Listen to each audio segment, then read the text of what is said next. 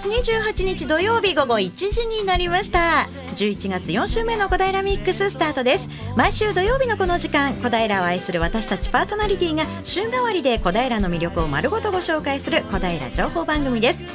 今日お届けするのは FM 西東京フリーアナウンサーの直美でございます。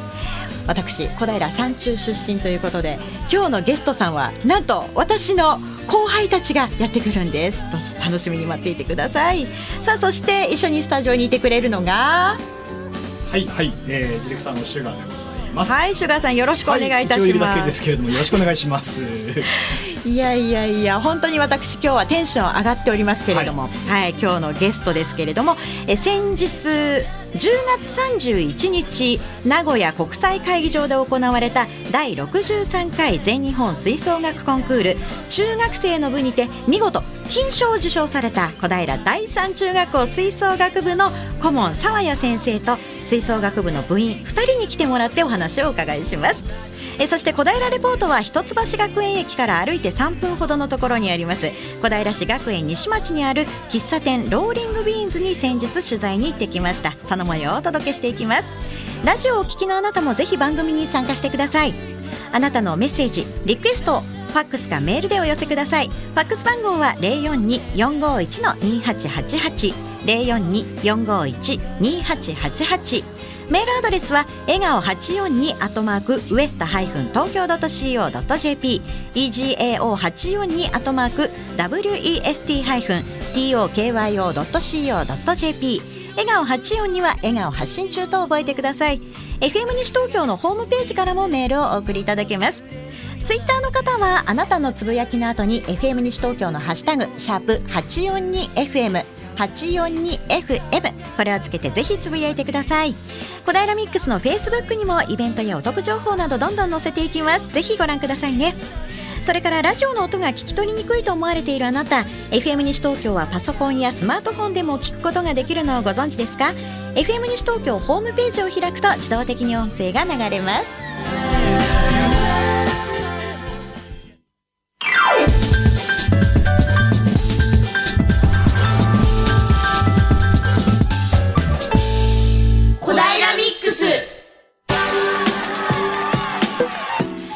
早速小平レポートです。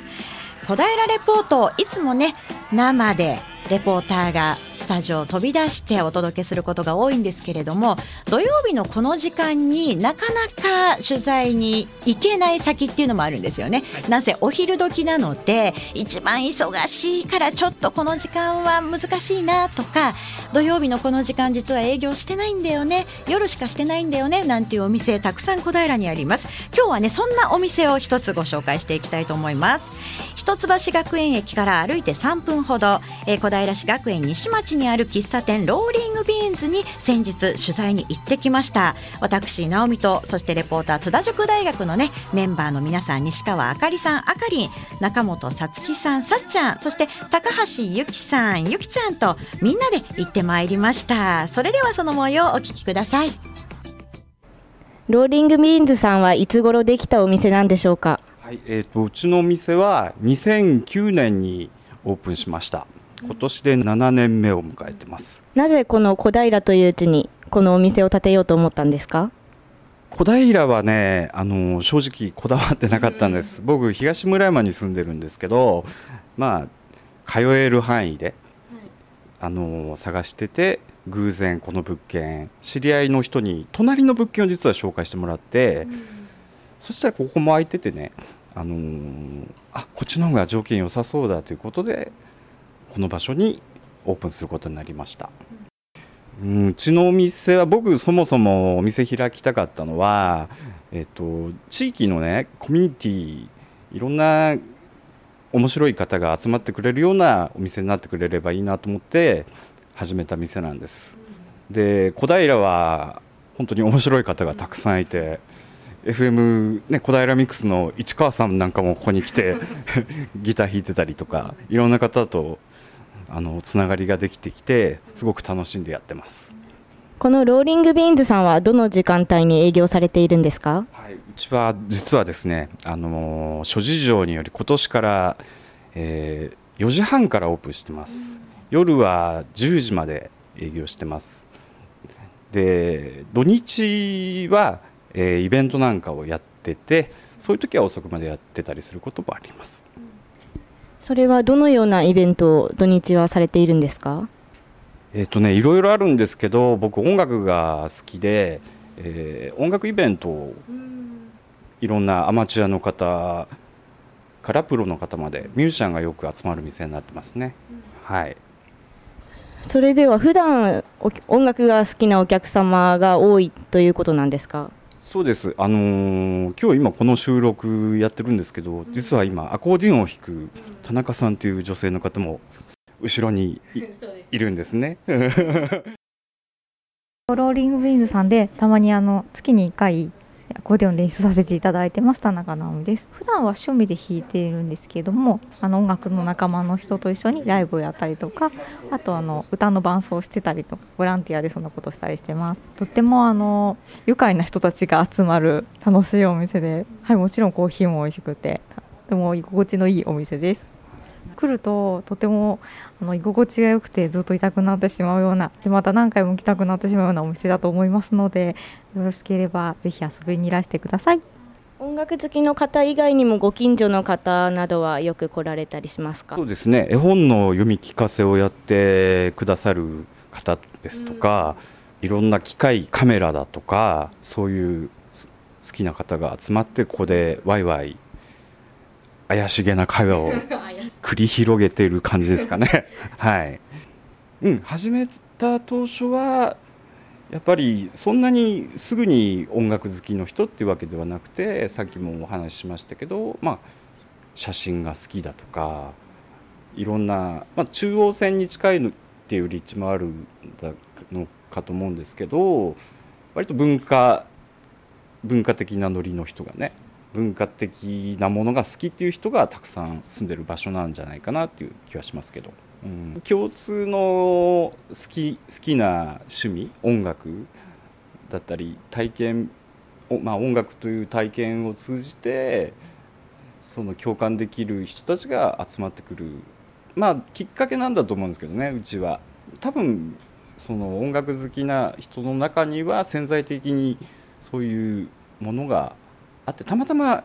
コーヒーミュージックって出しているローリングビーンズが一旦立ち寄る場所になってるだけなような気がします。あとはその好きな人がいろんな人をまた連れてきて連鎖しているこちらのお店に今女優さんがいらっしゃるということなのでお話を伺ってみたいと思います。自己紹介お願いします。はい、磯部康子と申します。ここでは年に4回絵本を読ませてもらっています。えー最初の頃ベビーカーで来ていた子がもうだから学校小学校に入ったりして長いことをやらせてもらってるなって思います。どうしてこちらのお店で読み聞かせをやることになったんですか？それは不思議なことで、まあ、マスターオープンした時に小道具として絵本屋さんに売っているあのうさぎが出てくるシルクハットがあったんですよ。ででそれを見てあこういうの興味あるの？っていうことから自分はもう絵本読みをしていてもう20年ぐらいになるんですけど読ませてもらえるかなってちょっとおねだりして快く引き受けていただいたってことですね。0歳のお子さんもいますけど一度台風なのでクローズしようと思ったんですけど なぜか大人の方が56人集まってくださったので大人だけにむ向けて絵本を読んだこともありますしあの特に予約制ではないのでいろんな方がいらっしゃってその時々で溢れ返ったりちょっと寂しい時もあったりいろんな時があります。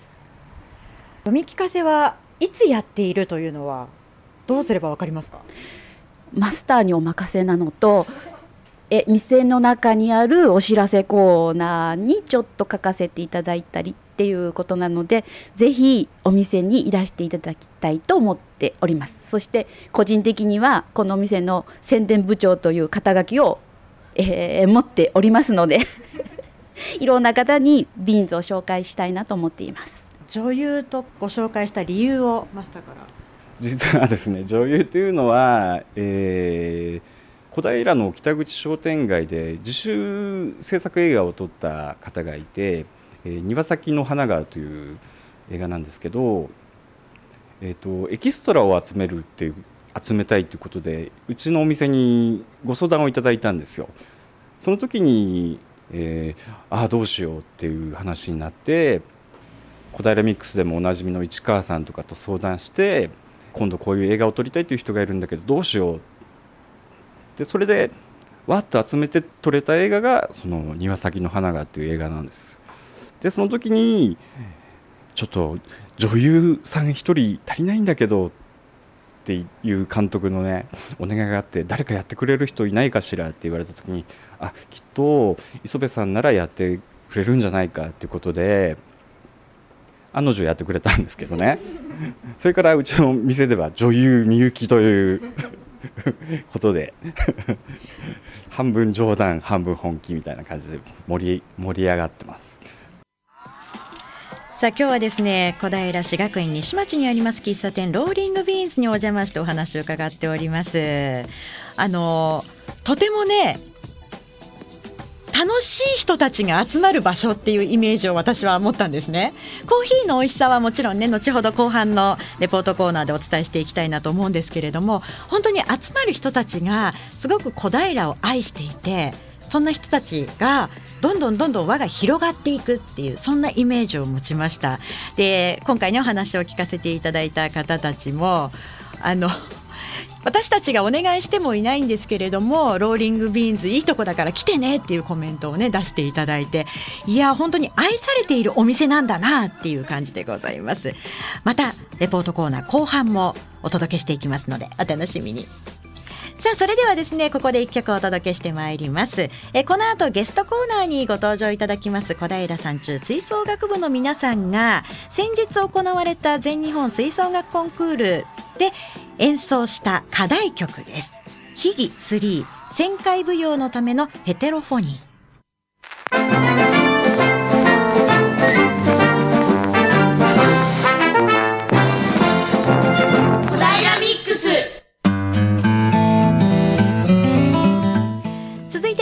小平ミックスゲストコーナーです。先日10月31日名古屋国際会議場で行われた第63回全日本吹奏楽コンクール。中学生の部にて見事金賞を受賞された小平第三中学校吹奏楽部の顧問の先生とメンバー2人の方に来てもらってお話を伺っていきます。どうぞよろしくお願いいたします。よろしくお願いします。さあそれではまず自己紹介をしていただきましょう。はい、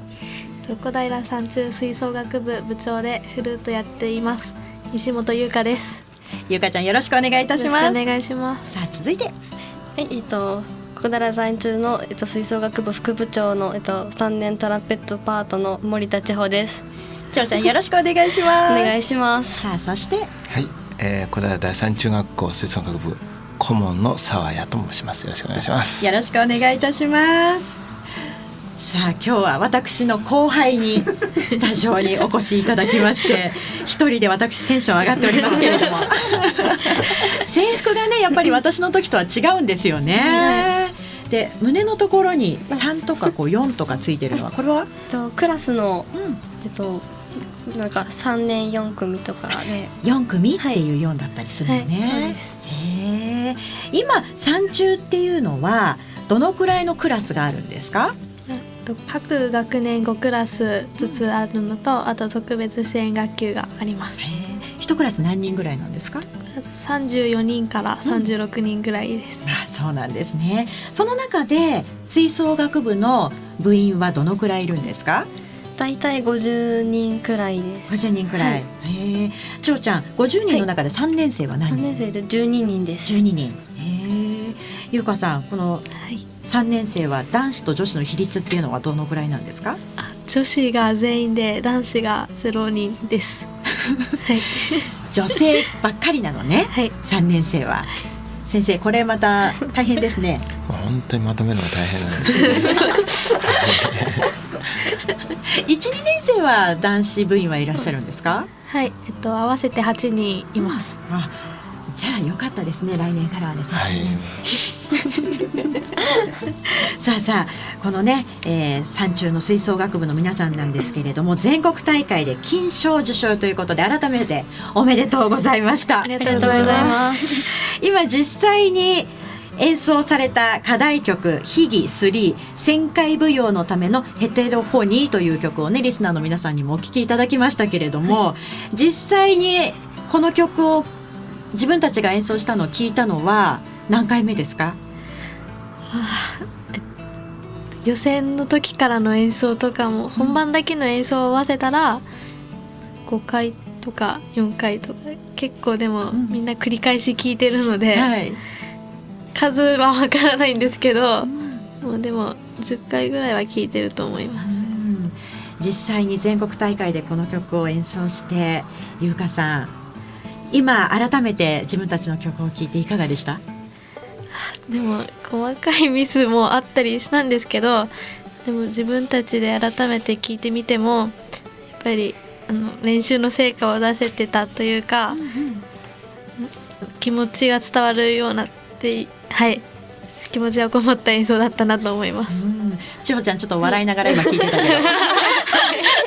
千穂ちゃんはいかがですか？私はもうやっぱあの私この全国大会の演奏は何十回も家で聞いてたりしてて、うんうん、あの あの先生方にここは小さくしろとか言われてた部分はあのできてる部分はできてるんですけど、はい、あのちょっと大きかったりしてちょっとああやっぱ細かいミスも多くてちょっとここ直せればいいな直したらいいなところが何点かあります 金賞受賞したのにもかかわらず澤谷先生すごくね、反省点もたくさん出してますね。そうですね。それだけ細かいことやってきましたから、きっと気がつくんじゃないですかね。そういうことなんですね。はい、生徒たちの演奏改めて聞いて先生はいかがでした？あ、まあ課題曲は比較的バッチリと決まったかなと、うんうん、あのステージ上で思いましたけど、はい。すごく不思議な曲ですね。そうですね。ちょっと変わった曲ですよね。なんかどこかの部族というかねそういった雰囲気を私は持ちましたけれども、はい、やっぱりアジアのあの民族舞踊的な要素が含まれてますよね。はい難しかったですかこの曲は？はい、難しかったです。即答で、はい、どのくらい練習期間取ったんですか？譜面を配られたのが5月ぐらいだったので、はい、そこからもう10月の今までずっとやってきたんで、半年ぐらいはこの曲をやってました。この曲にしようって決まって譜面を見て第一印象優香ちゃんどうでした？第一譜面自体は音符が結構四分音符とかばっかりであ簡単そうだなって思ったんですけど、はい、いざみんなで合わせて曲をにしようって吹いてみると、うんうん、自分がどこを吹いているのかわからないような状況になって そうなんです、ね、すごい大変でした慣れるまでが。ジョーちゃんはいかがでした率直に嫌でした。なんで嫌だったの？あの音が高いところがないくつも出てきて、うんうん、あのトランペットやってると高い音をずっと吹いてたらどんどん口が持たなくなってしまって音が出なくなることが多いので、はい、それであの自由曲の方もいくつか音が高いところが出てきたんで課題曲だけ吹いて自由曲に口が持つかがすごい心配でした。トランペットにとってはすごく難題な曲だったのかしら、はい、私にとっては難題でした 結構あのもう一人の私の3年生のことを手分けして、うんうん、高い音を交互に吹いてましたそうなんですね。千穂ちゃんは楽器を始めたのはいつですか、えっと、中学校入学してからです。どうしてトランペットに、えっと、第一希望もトランペットだったんですけど、うんうん、あの前の顧問の先生が楽器決めの時に、はい、あのトランペットを選んでくれました。やってみてどうでした？もう楽しかったというかもうなった時には嬉しかったです。でまあ2年半ぐらいかな頑張ってね、はい、やってきたということですよね、はい、ゆうかちゃんは楽器を始めたのはいつからですか？私も中学1年生の時から始めました、うん、フルートというのは自分で選んだんですか？いや、えっと、私あのアルトサックスがやりたくて。サックスね、うん、すごいかっこよかったんで、うん、でもまあフルートもやりたくないわけではなくて、あのぱりその時の顧問の先生にやっぱりフルートがまあいいんじゃないかっていうか私以外音鳴ったんですけどなんか私が結構かりんたいフルート言ってたので、かりん。たい仮すいません。仮入部仮入部期間の時に フルートをずっと吹いてたので、うん、それで結構、まあ、はいフルートが合ってたのかなって。澤先生あのこういう生徒たちが楽器を選ぶ時っていうのはおそらく助言をされることが多いと思うんですけれども、はい、合う合わない楽器っていうのはあるもんなんですか？やっぱり合うあるんですね。やっぱり骨格もありますし、はい、歯並びも唇の形もすべて、はい、歯並びとかも関わってくるんですね,、はい、すねじゃあ前の顧問の先生がお二人にはこれが合うんじゃないかということで進めてくれたのもあったっていうことなんですね、はいはい、先生澤谷先生は山中に来て何年目に？はい2年目です。今ということは、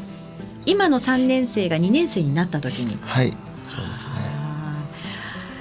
こう転任赴任されてきた時のイメージっていかがでした、うん、まあ3年生もその当時の3年生もいましたけども2年生の子たちはもう比較的こうすごい真面目な子が多いかなという印象はねとても受けましたね。はい、だって。お二人から見て先生ってどんな先生、は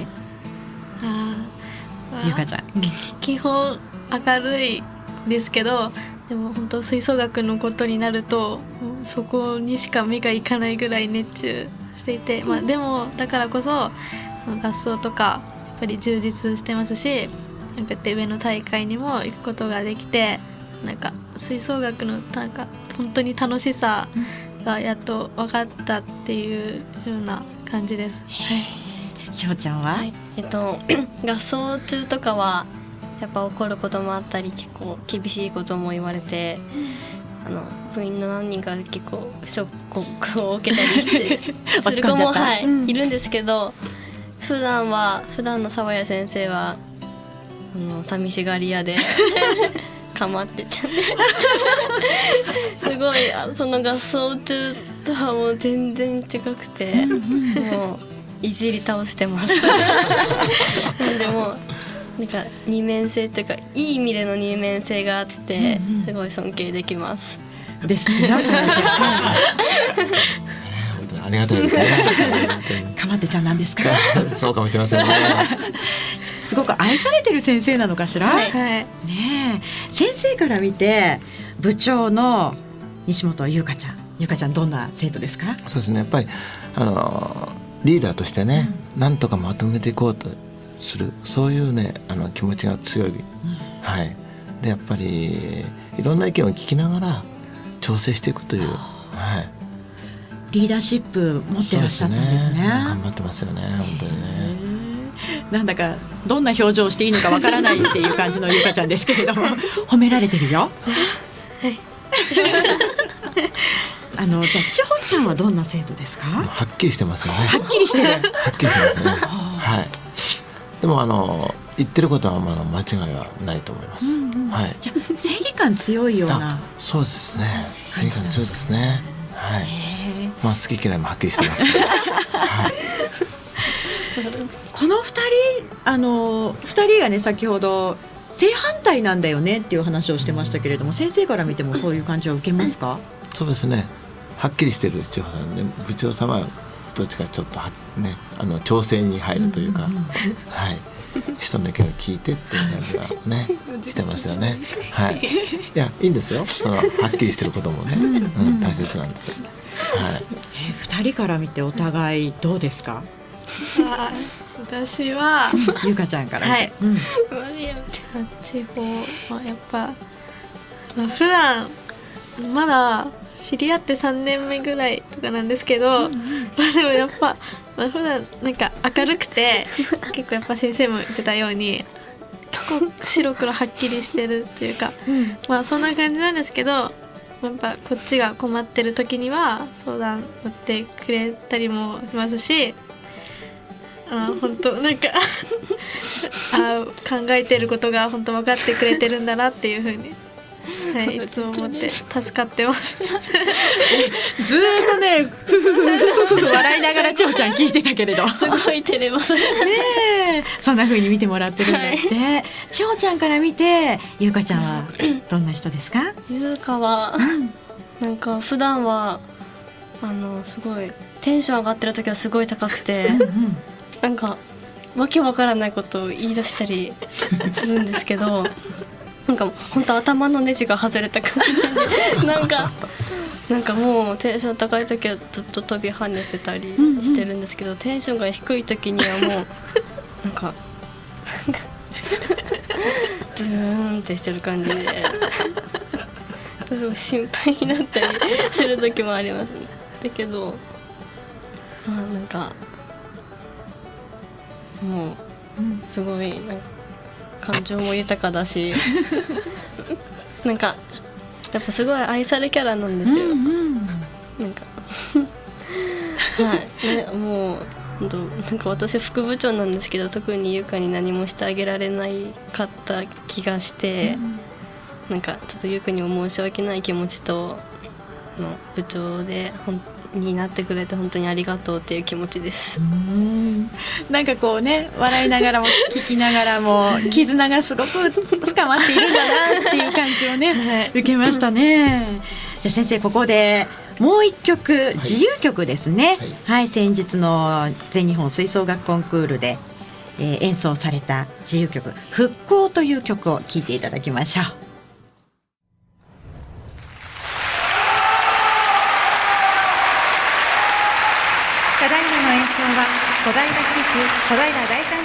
さあ今お聴きいただいたのは第63回全日本吹奏楽コンクール中学生の部にて見事金賞を受賞された小平第三中学校。吹奏楽部の皆さんのそのコンクールでの演奏の音源でございます。復興という曲お聴きいただきました。あの反省会始まってましたね。改めてこの自由曲聴いてみていかがですか？ゆかちゃん 課題曲より細かいミスが多くて、やっぱテンポのズレとかがすごい 目立っていたんで、今聞いたらあでもやっぱ気持ちが課題曲同様あちゃんとこもってたんで、あ金賞でよかったなっていう 感じです。ちゃちゃんは？えっとやっぱ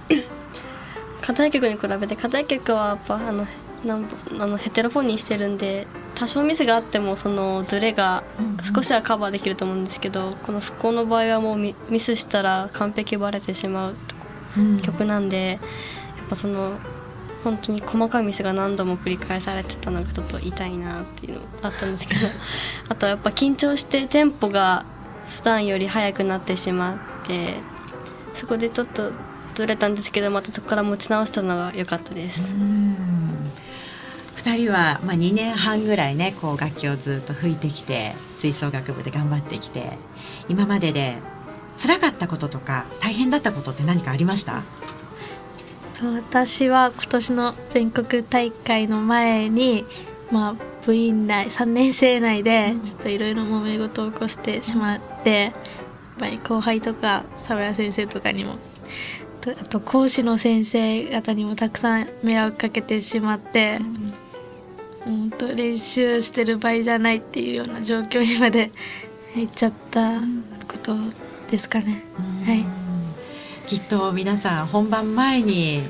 いろいろ気持ちがぶつかり合っちゃったのかしらね。はい、多分なんか結構やっぱ不満とかもあったんだと思います。ちょうちゃんはいかがですか、私も全国大会の前もあるんですけどそれより私は予選の前の方がすごい辛くて言っていいのあの私と優香でもう完璧に対立してしまってあら、あの一回合奏中に睨み合いして。今笑って話せるのね。大丈夫なのね。睨み合いして周りの子たちがすごいヒヤってしちゃって、それでなんか優香派の人と私派の人みたいな感じでちょっと分かれちゃって、やっぱ1年生まだそういうあの初めてのコンクールでどうしたらいいのか分かんなくて戸惑っちゃってたんですけどもう23年生でちょっと分かれちゃった部分があって、そこがすごい 辛くてただ急に優香の方からなんか謝ってこられたんでよかったです。なおあの修復したんで、おかげで予選も通過できたのでよかったです。そうか。先生も大変でしたね。もう本当に大変ですよもう。3年生全員女子ですからもうこういう人間関係友人関係っていうのはね演奏以外のことですからね。はいでもそういうねぶつかり合いがあってきっと今こうやって笑ってねお話ができて。でなんだか話によりますと高校も一緒のところに進むと、そうですまた喧嘩しながら高校でも一緒にやるのかな？多分幹部にならない限りは大丈夫大丈夫だと思いますと大丈夫だよ。じゃあ今ねちょっと苦しかったこと辛かったこと聞きましたけれども、反対に嬉しかったこと楽しかったことぜひ聞かせてくださいゆかちゃん。やっぱり今年のもう全国金賞を取れたのとやっぱり都大会での金賞あの全国大会の出場校の発表の時がもう一番緊張して、もうそこであのプログラム13番12番だったんですけど。ダメだろそこは。あのそこでもう12番って言われた瞬間がすっごい嬉しかったです。千穂ちゃんはいかがですか？都大会と全国大会の結果発表ももちろんなんですけど。あの思い返してみればその結構クラスあの普段の学校生活であのふざけることがあんまなくて、やっぱ部活に来たらみんななんかアットホーム感があって、すごいふざけるんでその滑走とかの休憩中とかは帰りにあのバカ騒ぎしてるのがすごい楽しかったです。いい友情仲間に出会えたということなのかしら。はいさあね間もなくお時間に近づいてきてしまったんですけれども、お二人は高校になっても吹奏楽部楽器を続けるんですか？はい。本当に喧嘩しながらでも、ね、仲直りしてね。はい。じゃあ先生最後にですね、はい。あの頑張ってきた3年生に、このお二人以外もねみんな頑張ってくれたと思うので、ぜひねメッセージをはい。お願いしたいと思います。去年も全国大会出してもらったんですけどもその時やっぱりあのまあ満足した演奏が本番でできなかった、その終わった時からなんとかまとまって来年まあ今年ですけどもいい演奏ができるようにまとまっていこうという話をしたことがあるんですよね。それをまあいろいろ紆余曲折しましたけどもでも本当に実践してくれて、あのまとまっていい演奏ができたってことは本当に最高だったと思います。これからも頑張ってもらいたいですね。さあ今日はですね、えー先日行われました全日本吹奏楽コンクール中学生の部で見事金賞を受賞された小平第三中学校吹奏楽部の沢谷康弘先生と部長の西む西本優香さんそして副部長の森田千穂さんにお話を伺いました。この後もね、えーあと10分ぐらいですかね番組続きますのでぜひ一緒に聞いていってください。今日はありがとうございました、ありがとうございました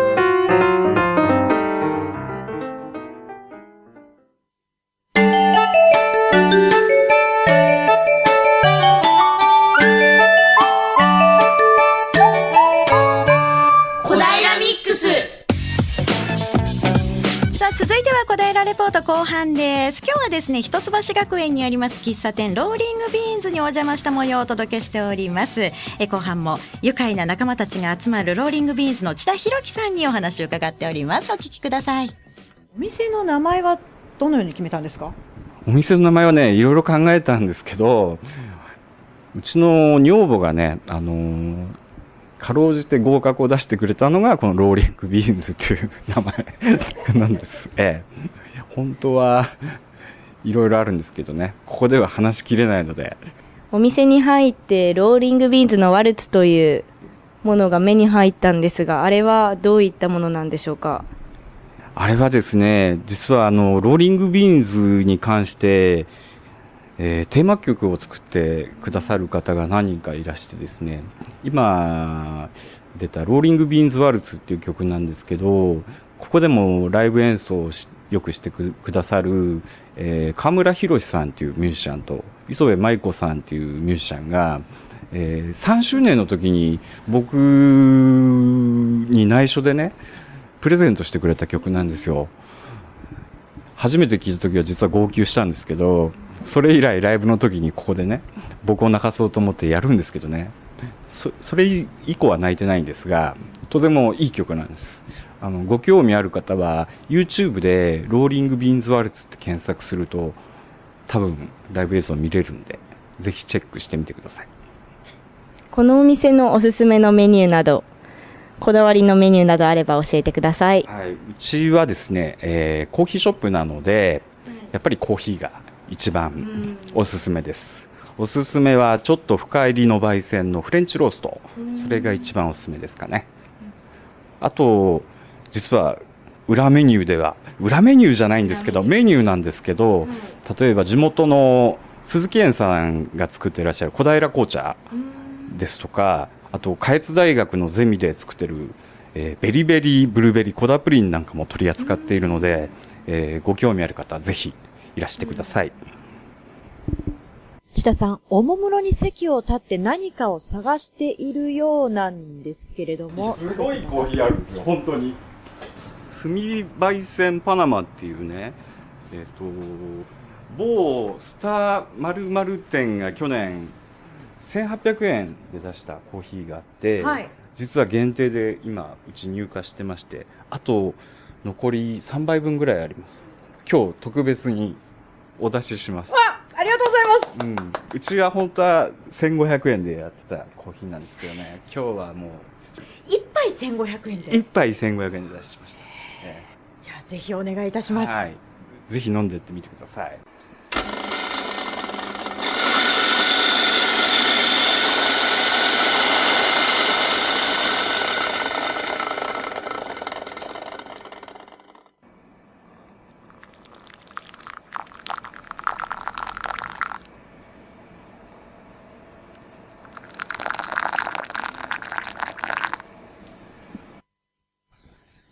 ーヒーのいい香りが漂っています。それでは早速、あかりんのシーンタイムです。まずはフレンチから一般的なのからいただきますあ香りはあの香ばしいコーヒーの香りですうんこう最初にこう香ばしさが来て後からこうこう渋いこう苦味といいますかコーヒー独特の苦味が来る本当に美味しいまさにこうクラシカルな味ですじゃあ次パナマこの1杯1500円のコーヒーをいただきます。香りを今嗅いでるんですがあ一見コーヒーとわからないこう私の鼻だとこうベリーっぽいちょっと果物っぽい香りがするなってもしかしてこれ人によって捉え方が違うかもしれないんですけど私にはそういう香りに思いました。早速飲んでみます。うん。香ばしいっていうよりはこう少しこう甘みがあるというか少しこうスイーツみたいな香りと味がしますね。でもコーヒー本来の美味しい苦みが生きていてもうとっても美味しいです。特別な味がします。飲み物として飲むのももちろんですけどもあの一つのお菓子というかスイーツ食べ物として捉えても十分なんじゃないかなっていうぐらいこういろんな味がしますね。コーヒーって結構苦いので味の違いないだろうと思う人多いと思うんですけどこの2杯、えっとフレンチとパナマ 2, 2杯飲むとコーヒーの違いがよく分かってすごいもうコーヒー好にはたまらないです。ありがとうございました。ごちそうさまでした。音楽を好き音楽をこう仕事に絡めたいと思ったのはどのくらいからなんですか？まあ、恥ずかしいんですけど大学生の時に音楽サークルに入って今から思うと恥ずかしいんですけど本当にギターをちょちょびっとやっててね。でそれから好きが高じてあのレコードやレコード店に勤務してたんですよ。それが20年。でそれでやっぱりいろんなお客様が来てその時にあの本当素敵なねお客さんがたくさん来てくれてあ喫茶店だったらさらにそういう出会いが増えるんじゃないかっていうのはありましたけど。すごく店内もこう温かみのあるありがとうございます。この辺のこだわりはありますか？これレコード屋の時の上司にのこだわりでもあるんですけどえー金はかけずに手間かけてという キャッチフレーズでいろいろ塗装とかもね自分で塗ったりお金をかけずにやってますけど。どのあたり一番こだわりポイントですか？うちに飾ってある写真っていうのはお客様が撮ってくれた撮った写真だったりなるべくこうここに来るお客さんが何らかしらの形で参加できるものを飾れたらいいなと思ってます。それも展示とかじゃなくてさりげなく置いときたいなっていうのはちょっとこだわってますけれども。基本的にはだからここに来るお客さんのものしか置いてないんですうちは。集まるミュージシャンの CD だったり、えっと近所に住んでる写真家の方が撮った映画の DVD だったり地元の団体のクリスマスツリーだったりまた違う形でねリンクしてってもらえたらすごい楽しいなと思ってます。ここを拠点にいろいろなつながりができているそんなイメージを受けたんですけれども、うちはね南口商店会っていうところに所属してるんですけどできれば、まあ、商店街ももちろんなんですけど商店街っていう枠組みだけじゃなくて他の商店街の同じ仲間みたいな例えば喫茶店そういう人たちとも連携を取って、まあ、それぞれの商店街だったり地域が盛り上がれれば楽しいんじゃないかなと思ってるんですけどね。えー千田さんにとって一橋学園ってどんな場所ですか？とてもアットホームというか個人のオーナーさんたちがね昔ながらのスタイルまあいろいろ努力してやってらっしゃる方もたくさんいるんですけどすごくこう個人店の面白みが残っている貴重な地域というかなんか昭和の香りがするというかそういう街なんじゃないかなと思ってます。ぜひ皆さん一橋学園いらしてください。ローリングビーンズの千田博樹さんにお話を伺いました。丸い石油ストーブがねとても温かみのあるお店でございますよ、えーこのねインタビューの中で試飲させていただきましたパナマというねコーヒーなんですけれどもこれは期間限定ということなのですでに販売終了しております。また来年もいいお豆が入ったらねきっと楽しめると思いますよ。ローリングビーンズは一橋学園にあります。ぜひ足を運んでみてください。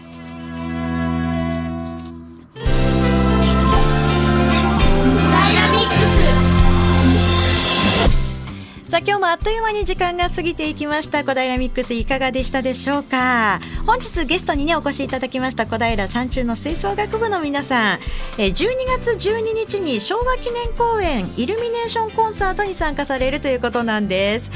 ね、すごく寒い中での楽器演奏になるかと思いますけれども皆さんね頑張ってくださいね。はいぜひリスナーの皆さんもお時間ありましたら12月12日チェックしておいてください、えーそして小平山中3年生の一番最後の演奏会定期演奏会は3月の30日午後6時ルネ小平の大ホールで開催されるということでございます。え最後にじゃあゆうかちゃんとちほちゃんにこの定期演奏会に向けて一言もらおうかな。はい、はい、えっと3年間私たちの最後の演奏なので、えっと、たくさんポップスの曲もやりますしコンクールで演奏した曲もやるのでうんたくさんの方に見ていただきたいなと思っているのでお願いします。ちほちゃんも。はい、はい。えっともう1年生の時からいろいろ大変だった私たちの最後の集大成となる演奏会で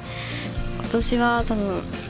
結構私たちがやりやりたいような曲ももしかしたらできるかもしれなくてあの第3部とかもポップスがいっぱいあるんですけど多分最後はすごいちょっと感動して多分私た演奏してる私たちもちょっと泣いちゃうかもしれないんですけど私たちからそのあのあの聴衆の皆さんも泣けるような演奏をできればなと思います。いや本当にねメッセージいいてるんですけれどもあの大丈夫かな？時間大丈夫だね。はい。一人一人個性があるように小平山中の皆さんの音楽にも個性があって皆さんにしか出せない音があります。プロの方にはプロの方の出せる音。小平山中の皆さんには皆さんにしか出せない音。ぜひその音で自分たちを表現していってください。これからの活躍を応援しています。というねリスナーの方からのメッセージをいただいております。ありがとうございますありがとうございますえーそしてね、えー小平山中のね出身だという方がね小平山中っていうことでねつぶやいてくれて ありがとうございます、えーこれからのねお二人そしてね山中吹奏楽部3年生のメンバーの活躍期待しております。今日は本当にありがとうございました。ありがとうございました。さあ今週の放送はメインパーソナリティ直美そしてディレクターシュガー。レポーターは私直美と西川あかり中本さつき高橋由紀でお送りいたしました。来週の小平ミックスもどうぞ楽しみにしていてくださいこの後も素敵な週末お過ごしくださいね。それではまたね